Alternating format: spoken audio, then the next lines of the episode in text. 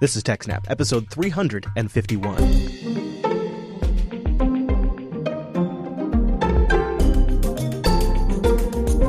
Welcome to TechSnap, Jupiter Broadcasting's weekly systems network and administration podcast. We recorded this episode on January 11th, 2018. This episode is brought to you by our three fine sponsors Ting, IX Systems, and DigitalOcean. I'll tell you more about those great sponsors as this here show goes on. My name is Chris, and joining us every week is the presenter, the teacher, and the meltdown expert. is Mr. Payne, Mr. Wes Payne. Hello, Wes. Hello, Chris. I don't throw that term around lightly, but you have been doing some deep diving this week into Meltdown and Spectre. Sleep. Who needs that?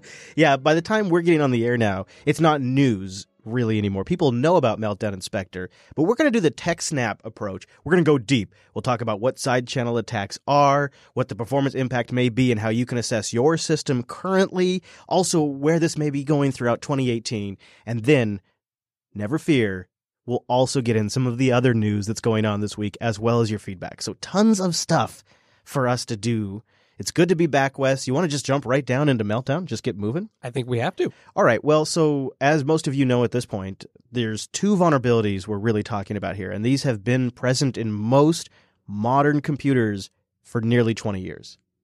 Both vulnerabilities exploit performance features, caching and speculative execution, which are common to many processors and can lead to leaking data via a so-called side channel attack. Right. So we, sh- we should probably discuss what a side channel attack is. So a side channel attack is any attack that's based on information gained from the physical implementation of a crypto system rather than brute force or theoretical weaknesses in the algorithm. So you see that a lot, right? You might be able to find a flaw in how an algorithm is designed, or you might be able to just have a really powerful computer crunch through and, and brute force it. This is neither of those. This is the case that you have to take this abstract algorithm and implement it in, in silicon somewhere. You have to actually design this. It's a physical system.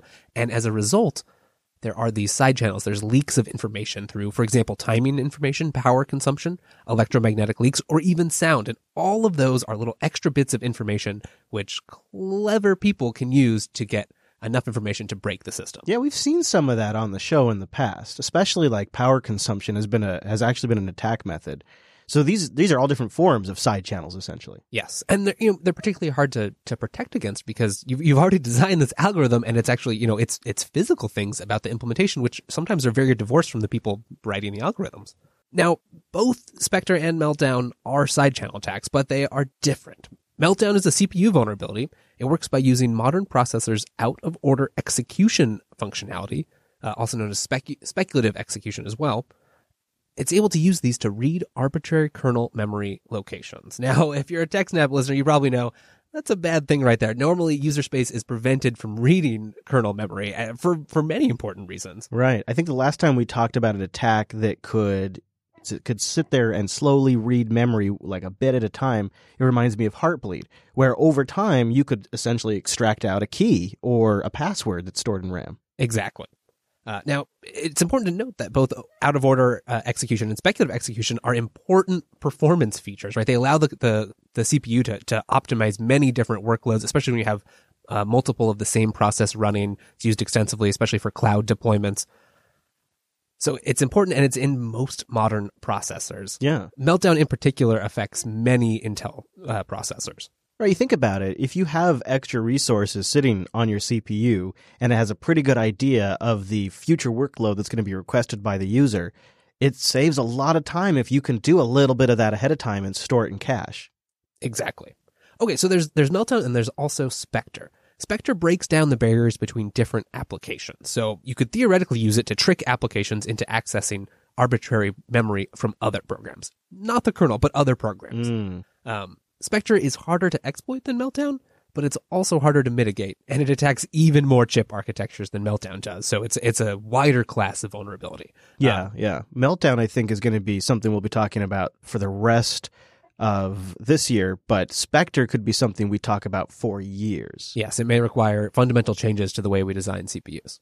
The two attack vectors were independently found by different Google Project Zero researchers they sort of converged on these at the same time. That's back in June of 2017.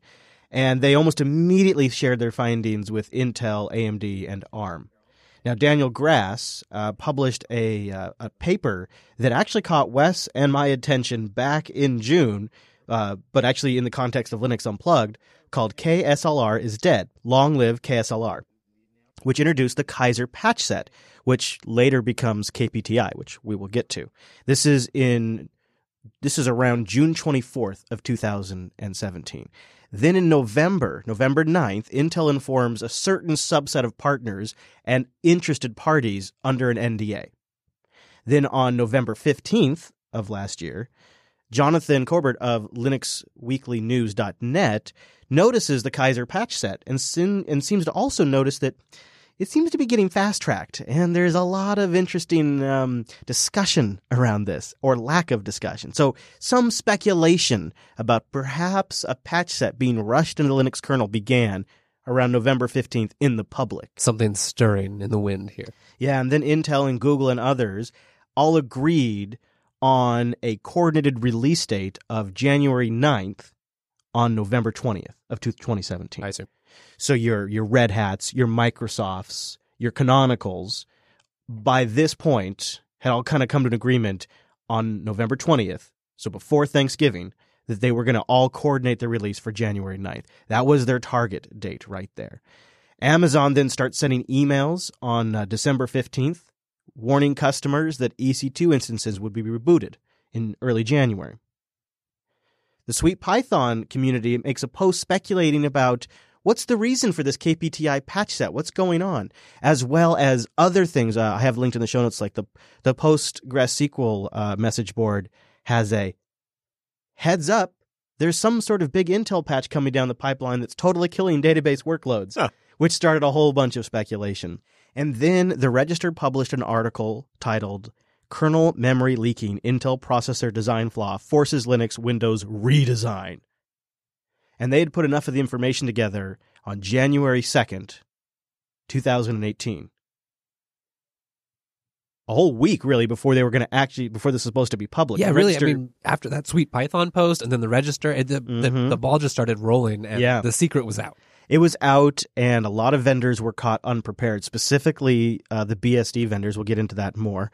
And then on January 6th, Greg K.H., one of the longtime kernel developers, pu- publishes his blog post, Meltdown and Spectre Linux Kernel Status. And in this post, he hints quite heavily at some fierce discussions behind the scene and major upset feelings amongst the kernel developers, which suggested that perhaps this wasn't all of that smooth as we were led to believe by Intel. And uh, the, it does seem to be there was uh, a bit of a of a falling apart behind the scenes. Things were not well. A lot of vendors were left out. Most notably, FreeBSD wasn't made aware of Meltdown and Spectre until very late December. Well, So they just totally left out the BSD community there. The quote unquote tier two cloud vendors, uh, they also were uninformed, even though they have millions of customers, I would think, or at least instances. They have millions of instances that they would have to patch.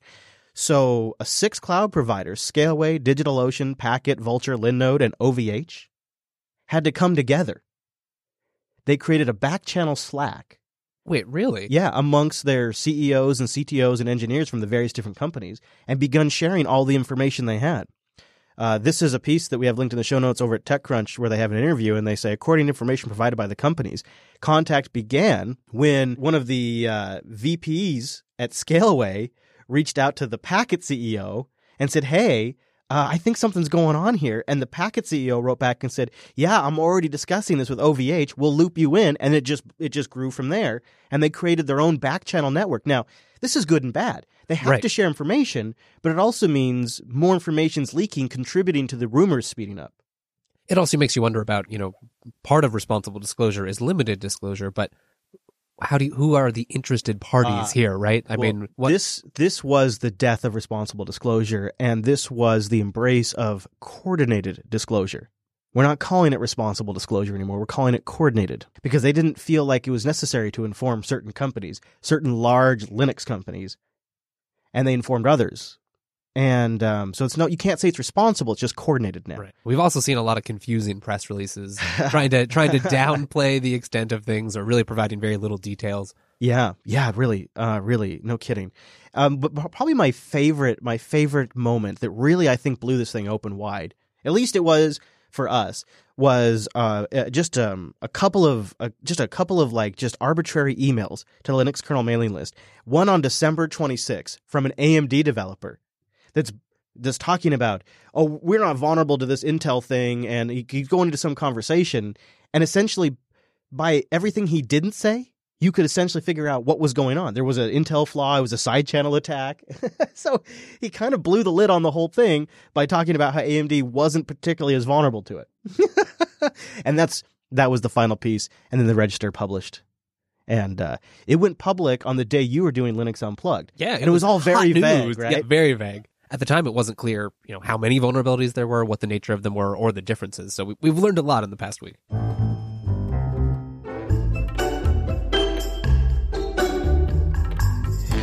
TechSnap.ting.com. A smarter way to do mobile. Go to TechSnap.ting.com and get $25 off a Ting device or $25 in service credit. Why would you want Ting? Because it's simple. It's easy. It's a smarter way to do mobile. You pay for what you use, a fair price for however much you talk, text, and data that you use. Nationwide coverage and no contracts. They're not trying to trick you or lock you in. There's no agreements or anything like that. It's just simple, pay for what you use wireless. $6 for the line. They have CDMA and GSM networks to choose from, which is baller if you travel or if you have one that works particularly better in your area. A dashboard that gives you complete control. You can set usage alerts, you can check your usage with a simple glance, and they have lots of high-end, middle-level, and even budget devices to choose from, from basic feature phones like you know like a flip phone all the way up to the latest and greatest Cadillac devices. Now, if you want to bring your own, I encourage that because they support, like I mentioned, CDMA and GSM, which means you may have a phone rolling around in your drawer that might work on Ting. If you bring a device, they'll give you that $25 in a service credit, and that'll pay for more than your first month on average. TechSnap.ting.com. As this story evolved, we saw a consistent thread running in the background. As the rumors were spreading, there were whispers of mysterious performance degradation, especially on some of the larger cloud vendors. Yeah, like uh, over at AWS, before the entire thing was public, Amazon had started installing patches, and they weren't specifically saying we're patching for this reason. So users were just left to log back in after the system maintenance was over and look at their CPU charts. And the forum started filling up pretty quick with, well, like here's an example. This is these are direct quotes. Uh, there was a AWS user says, "I guess you're essentially confirming that the instance maintenance yesterday is likely the reason for the major change to my CPU usage. And now the only solution is to change my instance type. I'm not very happy about this though, because I bought a three year reserved instance two years ago, and now I have to hope I can sell the remaining year for a reasonable amount and then purchase a reserved instance after upgrading. Essentially saying my only solution is to pay more to AWS now because of this maintenance. These vulnerabilities have hit cloud providers especially hard uh, for several reasons. One is just that cloud vendors and uh, virtualization in general has relied on some of the security features of modern processors and some assumptions that we now know are invalid uh, to keep separate guests isolated. That's hugely important because you're going to have, you know, all kinds of random people from all over the world running on the same machine. You need to enforce isolation between guests.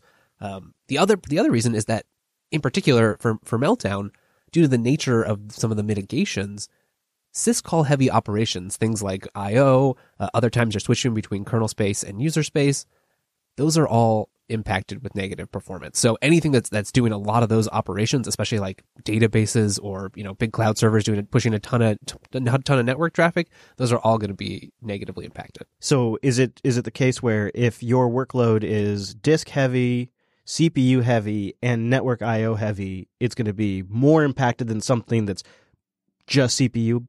Well, and especially if you're switching, uh, you know, between the kernel and a user mode program. So if you're just if you're just some user space process humming along, um, and you're not making a bunch of syscalls to write to disk or other things, you'll probably be you'll probably ah. have minimal impact. Um, but if you but if you are you know you keep having to write make syscalls to to write, that'll be affected. Yeah, okay, that does make sense. Um, so, so, let's talk about desktop just for a moment because people might be curious. Intel has been releasing their own benchmarks, which is oh a development that I didn't expect, but they're doing it because so many people are claiming everything from 100% performance impact to no performance impact. So they've released breakdowns uh, for Windows 10 desktops, uh, for Spectre and Meltdown. For eighth generation Intel CPUs, it's overall a 6% performance impact. It's a 7% performance impact for seventh gen, and it's an 8% impact for sixth generation processors on the desktop. Google claims that they have a way to solve the problem with zero impact on performance. Google calls it retpoline, and it's a novel software binary modification technique that prevents branch target injection. Um, they were able to create it. An internal internal engineer to Google created it, and with retpoline, uh, they don't need to disable speculative execution or other hardware features. Instead, they modify pretty much all the programs that they're running. Uh, so this Wow. is it's something. This is something that Google can do at Google scale. Um, it might be more widely applicable, but with this class of vulnerability, Spectre in particular, um, we're not sure yet. I think there's going to be more on this story, more different types of mitigations, and uh, the various processor vendors are going to have to make some hardware level changes and microcode too. That means that in the on the background, when 'cause Google's known about this the longest, they've had the biggest heads up, and uh, They discovered it internally. yeah, and we have some links in the uh, show notes if you want a really good read on it. The thing is, though, that also means in the background they've been rebuilding software and patching like crazy, and they tried out different workloads in production and saw some that had big performance hits, and so this was their solution. We'll see. I'm I'm going to be curious to follow this. We'll probably in a future episode, if this gets more traction, we'll probably talk about this.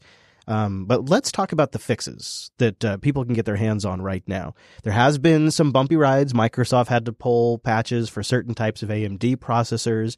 Canonical had to reissue the patches for Ubuntu within 24 hours. So there's been some bumps, but we do have patches for Meltdown now. In particular, on Linux, this is known as kernel page table isolation, KPTI? KPTI. Um, part of the part of the vulnerability here with with Meltdown is that uh, normally the the kernel, when it switched to user space, uh, in the user space's virtual memory, the kernel was kept map, or at least parts of the kernel, Right. um, and that helped make things like system calls and other other such calls faster. Way faster. But because we can no longer, you know, because of these vulnerabilities, we can no longer rely on the on the CPU security features to keep this clean. The kernel has to do extra work. So now only the bare minimum amount of kernel space that is required is mapped into that user space. And so there's a couple extra instructions, uh, some some cache clearing, etc., that you have to do when you switch between user Yeah. space and kernel space. Yeah. And all of that is slow. And I guess those are, yeah, in particular, those things are very performance costly.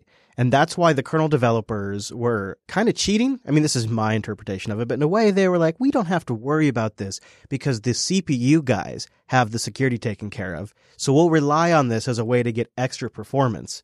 But that was an assumption that was incorrect. The CPU guys didn't have this taken care of. And now, years, 20, more than 20 years later, we're making up for it in software. Yeah, exactly. So most of the things we've seen are studies on meltdown performance. Really everything meltdown is happening happening first. It's the most it's the easiest to exploit and it's the it's been the most clear problem. Um It's also the one that the Linux kernel developers had the most heads up time with. yes, exactly. Uh, Spectre mitigation such as retpoline, which you just talked about, uh, as as well as some microcode updates, they've kind of all just started to appear. Mm-hmm, Um, there are also a lot of them are kind of only partial fixes, so Mm, it's yeah. just gonna, this story is going to keep developing. there's apparently some silver lining to all of this though, because I've seen PCID floating around. What's PCID? PCID is a feature in Intel's x86 64 chip since about 2010 that can reduce the performance hit from patching Meltdown. When when they're making patches for Meltdown, uh, which is present in most modern Intel processors, you, you have to enforce the separation between user processes, virtual memory spaces, and the kernel's virtual memory areas, as we were just talking about. So rather than map the kernel into the top portion of every process's virtual memory space, where usually it just sort of remains invisible unless required to handle an interrupt or system call, the kernel is moved to a separate virtual address space. This fix prevents the malware from exploiting the meltdown bug and reading kernel memory. But switching back and forth between these contexts involves reloading page tables. That takes a lot of time. But with PCID, there's no need to flush the entire transaction look ahead buffer cache on Ah. every context switch. And so you can you can mitigate some of the performance impact. Oh, okay, I'm tracking you. It's a little thick, but I'm, I get it. So the PCID sort of doesn't completely fix the issue, but solves the problem of this extremely costly call process and cache flush process, at least to a certain degree. It it reduces the need for all of it. the downside, at least for people running Linux here, is that it support for this was added in 4.14, so it's not on a ton of systems just yet. Oh, I wonder, is it on my? I have I have a terminal window open right now. Uh, let's see. I'm on 1604, and I have kernel 4.13.0. nope, you're out of luck, my friend. Darn it. ixsystems.com slash techsnap. Go there to support the show and their landing page with more information on why IX Systems might be a great pick for your company. From the FreeNAS Mini, which we talk about all the time, to custom built servers for your specific workload, the TrueNAS, which is an incredible high end storage ready to go for virtualization, or go all in with the TrueRack. They have an incredible range of products. That's why companies like Mozilla, Groupon, Splunk, VMware, SurveyMonkey, Juniper Networks, Hitachi, LinkedIn, Symantec, the U.S. Army, NASA, NOAA are all IX systems customers, as well as GM, Shutterfly, Footlocker, Raytheon, Sega, Warner Brothers, Walt Disney World. the list goes on and on. Because IX Systems can build a solution if you're Jupiter Broadcasting with just a few employees, all the way up to NASA. ixsystems.com slash techsnaps where you go to support the show. Then learn more about their solutions for backup, cloud, development, education, finance, government, healthcare, manufacturing, high tech, virtualization workloads, and so many more. They build solutions around open source and they're the experts in the field. Storage, compute, and the open source code running on top of all of it. ixsystems.com slash techsnap. Now, as we're wrapping up our coverage here, we got a little more to do, but let's just take a moment and do a high level summary. Yeah, that's a lot of information. So just to break it down real quick, starting with Meltdown. Meltdown is a CPU vulnerability that allows a user mode program to access privileged kernel mode memory. It affects all out of order Intel processors released since 1995, with the exception of Itanium and pre 2013 Atoms. Oh, okay. And a smattering of ARM processors. So far, it looks like no AMD processes are affected by Meltdown specifically. Right. Okay. Uh, of the two, Meltdown is easier to fix and can largely be addressed with operating system updates alone. Now, the other one we've been talking about is Spectre, and Spectre isn't so much a specific vulnerability as a new class of attack. It's enabled by the unintended side effects of speculative execution, uh, so far, there's two flavors of Spectres, Variant 1 and Variant 2, and you, you, can check the show notes to go read more about the details of those. Uh, they're both, the, so far, the first two implementations of this class of attack that have, that have been publicly identified. Mm. Uh, both can potentially allow attackers to extract information from other running processes. Intel, ARM, and AMD processors are all reportedly affected by Spectre, and it poses significant patching problems. While OS level patches and browser updates have all helped mitigate some of the aspects of Spectre, Experts agree the only true fix is a hardware update. I think you and I probably both agree that TechSnap's going to watch stories that are about Spectre throughout 2018. As people converge on this, it's going to get easier and easier. Right now, it's this really hard thing to exploit, but that won't be true for probably more than about three to six months. Exactly. Um, meltdown patches are widely available now, uh, but stay tuned for for more of those for your particular operating system, and also stay tuned for upcoming pe- Spectre patches and uh, firmware microcode updates. Yeah. But I mentioned this now, and I think this is a takeaway for our audience is prepare yourself and your company if you do IT or system administration for your company. This could be something that you have to deal with for the rest of 2018, especially as Spectre patches are developed or as we realize that some of these patches didn't work quite as well. We've already seen Intel issue a, se- a second set of microcode updates so prepare yourself, prepare the people above you that you have to report to. It's something to plan for. And if you want to check your system, we have a link in the show notes. It's a Spectre and Meltdown checker for Linux systems. There's also some available for Windows systems. We'll have these in the show notes as well if I can find them in time. For all you Raspberry Pi fans out there, you'll be glad to know that the Raspberry Pi isn't vulnerable to Spectre or Meltdown. Plus, the foundation has a fantastic blog post that details exactly why that is and just happens to also be a great explanation of both of these vulnerabilities. Yeah, uh, Eben Upton in the process of explaining why the Raspberry Pi isn't vulnerable explains it in such a well it's just the it's the best written explanation I think you're going to find. And then the best human story out of this is a surprising piece from Bloomberg Technology where they interviewed some of the security researchers who discovered this and it's great because it, you have these visions of, pro, of the Project Zero team in these massive headquarters with all kinds of screens, working with unlimited budgets at Google. But in reality, a lot of the initial legwork was done between security researchers that were friends at their own homes. And you you get you get insights into the moment they realized the scale of what they had discovered. In fact, uh, one of the quotes is, "Oh God, that can't be possible. We must have we must have made a mistake. There shouldn't be this kind of mistake in processors."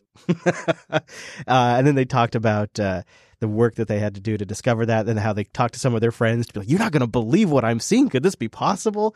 It's a really great insight into how something this massive really kind of has a grassroots feel to it if you go read this article. So this is probably my favorite piece altogether. It also points you to, you know, understand just how much this has shaken the industry. This, even the experts didn't think this was possible until until it was discovered. Yeah, I I think uh, one of the stories still to be developed, and uh, I don't know how much of it'll be worth covering on the show, but I think we'll learn more about how the disclosure and the coordination, quote unquote, went.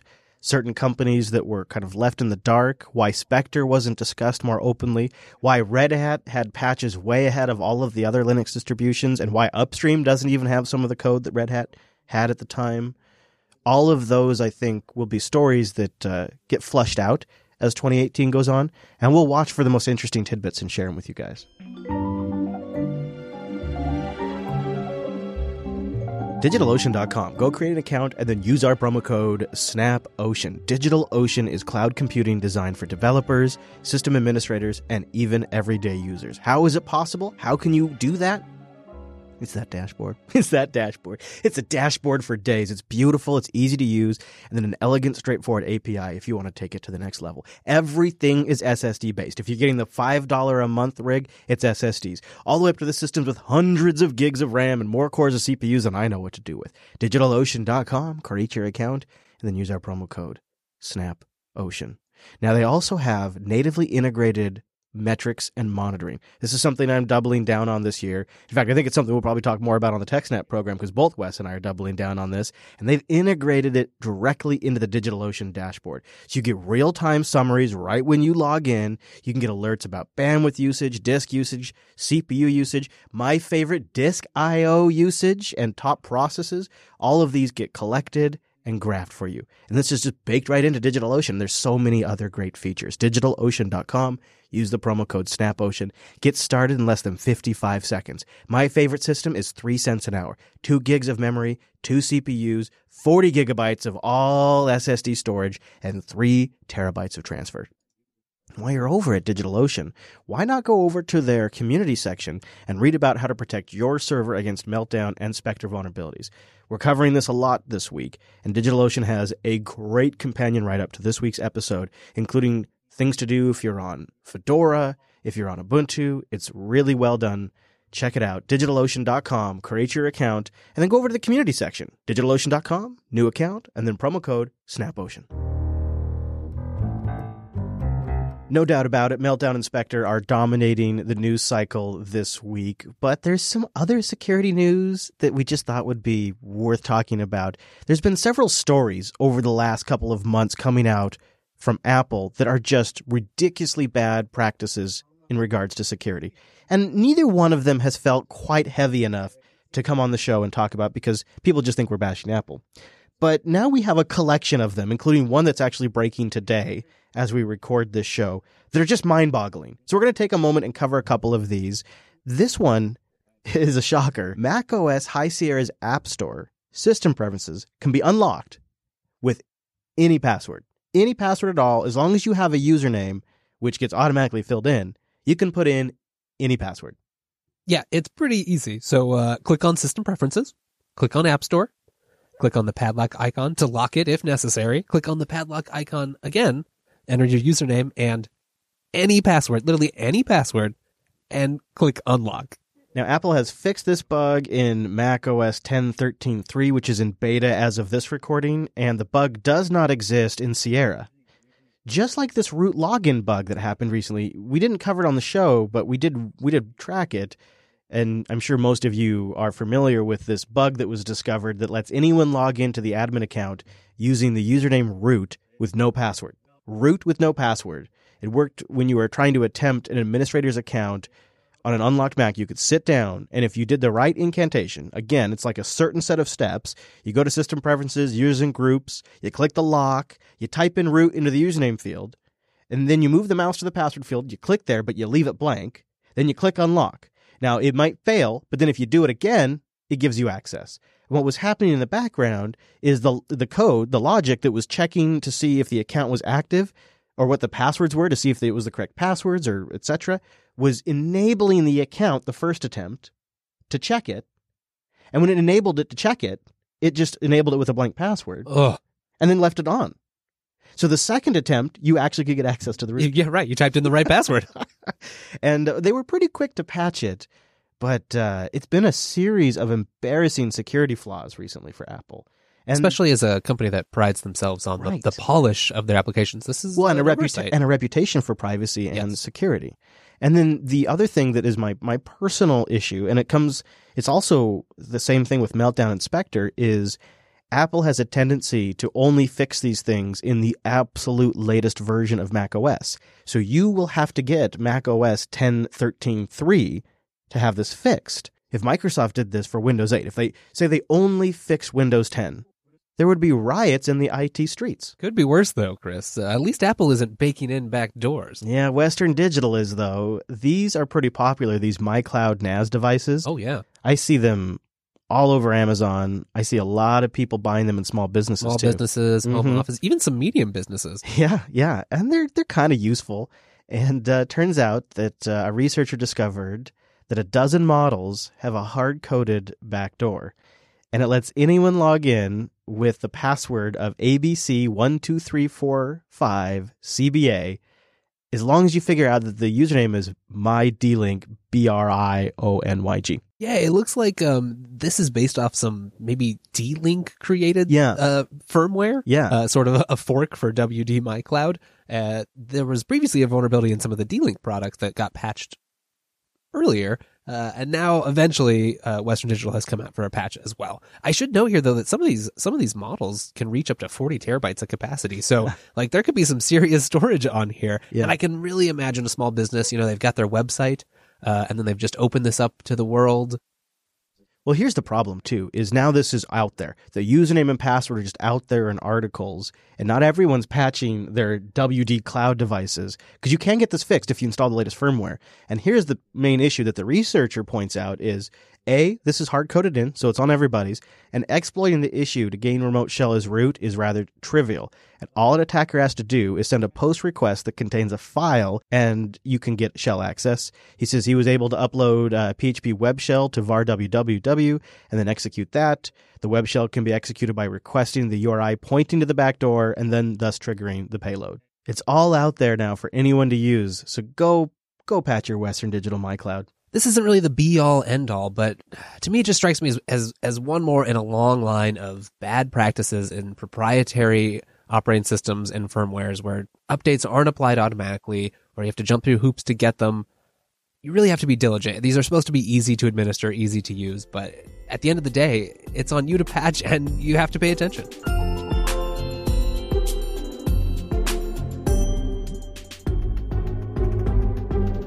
Thanks for going to techsnap.systems slash contact to send us in your questions. We have a couple of this week, but before we jump to those, I just want to mention a little housekeeping.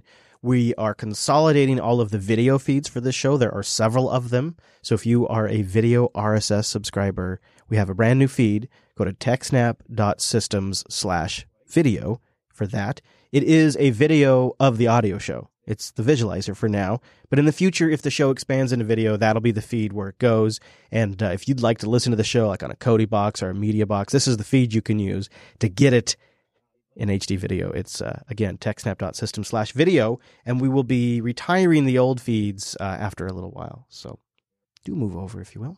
Now, Nico writes in, or Nico writes in, and uh, he has questions about measuring the overhead on his Windows box. He says, uh, I have a bit of a funky situation. I'd like to get some tips. My company's IT security team has rolled out a few measures. Ooh, I don't like the sound of that already. yeah, such as a Triton AP endpoint, McAfee's DLP solution, and he believes a network level DPI, Deep Packet Inspector, because uh, a bunch of HTTPS sites were broken recently because of a broke intermediate certificate. Oh, yeah, sounds like it. He says, I think because of all of these, my computer's performance has gone downhill. File transfers from a network share in the LAN run at less than 3 megs a second. Oh, And even copying to a USB 3 device on a local USB 3 port on my computer transfers at less than 10 megs a second. My question is this How could I measure all of these overhead performance hits so I can put in a well educated request to adjust all of these components so I can at least have a computer that performs near its capacity? Now, my computer is running Windows 7. I do have access to another Windows 7 test computer that is not in the corporate domain, so I may be able to do some A B testing and highlight the differences in performance. But he needs tips on where to start, on how to even do that, how to measure and get those metrics. Now, there's some good news. Um, I will say one of the things about Windows is there's plenty of ways to measure performance. yeah, that's true. I think, uh, Nico, you should probably start with just Perfmon. Spend uh, spend an afternoon with Perfmon. Go to the go to Start Run, type in Perfmon, and it allows you to get all kinds of performance metrics. It's it's really surprising the things you can track with Perfmon. But more importantly than that, you can you can do it in a logging mode. So Perfmon will sit there, and it's not visually updating graphs. You're not really seeing anything while it's doing this, but it'll sit there in the background, and you can have it do a perfmon log for your entire day. So you can capture your workload for an entire day and see the disk hits, the network hits, the CPU hits, uh, when things are waiting for resources. And uh, just be careful how much you monitor because the more you monitor, the more impact the monitoring takes. So keep that in mind. But Perfmon's pretty legit, and you can generate these logs and then graph them. So you could do your A/B testing this way. You could run yeah, you could work a day on the system in the domain with perfmon logging in the background, and then you could work a day on the B system with perfmon in the background.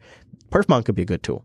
Oh yeah, definitely. In general, if you haven't already, go go make sure to check out the sysinternals suite uh, of handy tools for administering Windows. There's all kinds of things there, right? Like uh, in particular, you might be interested in FileMon, um, PipeMon. They have a bunch of things to to get stats about different file system operations, process information.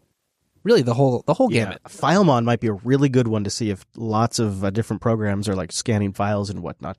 You know what I'll do is I'll link to troubleshooting with the Windows sysinternals tools book. It's available in all kinds of places. You can also just get it online, and it walks you through oh, actually exactly what you're trying to do and, and how to use the sysinternals. Also, look. Uh, Wes mentioned uh, FileMon. Take a look at ProcDump and Process Monitor. These will also help you get an idea of what's going on on your system. I will link to all of that in the show notes. Let us know how it goes and if you're able to get any headway. I, it's really, really useful that you have an A B comparison. Right, and there may be other ways to exploit that. I don't know if you can make an image of your work machine and then remove components um, from your from your test machine, or if you can go the other way and install components on your test machine and then perhaps install some other. Um, you know, there are several several uh, metrics gathering tools you could use, things like NetData, um, to just get some low level graphs and then see as you remove components, what does your system performance look like? Yeah, I'm skeptical that all of those programs would still be impacting his USB 3 transfer rate that much. The LAN one, perhaps, but even that almost sounds more like a misconfiguration of the switch than it does um, network interception. But Uh, it all depends on the scale of the network and the quality of the equipment. So good luck, my friend, and feel free to keep us in the loop. Bobby writes in with our second question this week. He went to techsnap.system slash contact with some MySQL replication woes. I have a quick MySQL question. He claims. Basically, I've set up a standard master slave replication. Then from my web server, I'm sending all the writes to the master and all of the reads to the slave in order to distribute the load. The problem is that during some of the larger deletes on the master, the tables on the slave get locked, and the slave then lags, and the lag goes through the roof. During this time, all of my selects that have been sent to the slave are just sitting there and waiting for the table to unlock, while the master is just fine. This basically locks out my whole web application. I guess I, I could also look at InnoDB, but I was wondering if you guys have any other suggestions I could implement. Thanks again for the great show, Bobby. You know, I, I'm I mostly use Postgres myself, um, but looking at some guidance from uh, MariaDB and other MySQL vendors, I do think if you can handle uh, some additional I/O, InnoDB is probably worth checking out. I don't know if it would be the solution that works for you or not, Um, but it's definitely worth worth a look. Some tips they have are if I don't know what data you're using, if it's something like time series or other very regular uh, regular data, you can try partitioning your database. Uh, you do have to make sure that you can drop entire partitions at a time. That's what gets you the performance advantage. Not not likely to happen for most um, sort of random workloads. The other thing that can sometimes help is deleting in chunks. Uh, you have to be careful how you do this. There are some some limitations, but if you can reduce the size of your deletes that are done in a batch, that will help too. If you have any suggestions for Bobby, we would love to hear them. TechSnap.system slash contact and uh, just refer to the uh, MySQL replication woes. And uh, if we get a good suggestion, Bobby, we'll relay it to you here on the show because this is an area I'd like to know more about myself. TechSnap.systems slash contact. I'd say that wraps up our coverage of Meltdown and Spectre, but something tells me it's just the beginning of the TechSnaps coverage, and as things get interesting, we'll cover them. But it does conclude this week's episode. If you want more, go check out Ask Noah 44. He had Brandon Johnson on from Red Hat, and Red Hat had a very unique perspective on the whole Meltdown Spectre fiasco. So that's a great episode. And our buddies over at our cousin program, BSD Now, just published episode 228, The Spectre of Meltdown. So uh, I bet they have some interesting commentary on the BSD angle Absolutely. Lots Yeah. of good JB coverage yeah, this one. yeah. I have not. The episode 228 of BSD now went out as we're recording, so I haven't listened to it yet. But that might be my my drive home this afternoon. So you can find all of that at JupiterBroadcasting.com, as well as this show. And if you just want the links specifically for this episode, because we covered a lot of stuff, go to TechSnap.systems slash 351. Links, download RSS feeds, everything is there. Thank you for joining us on this week's episode, and we'll see you next week. See you next week.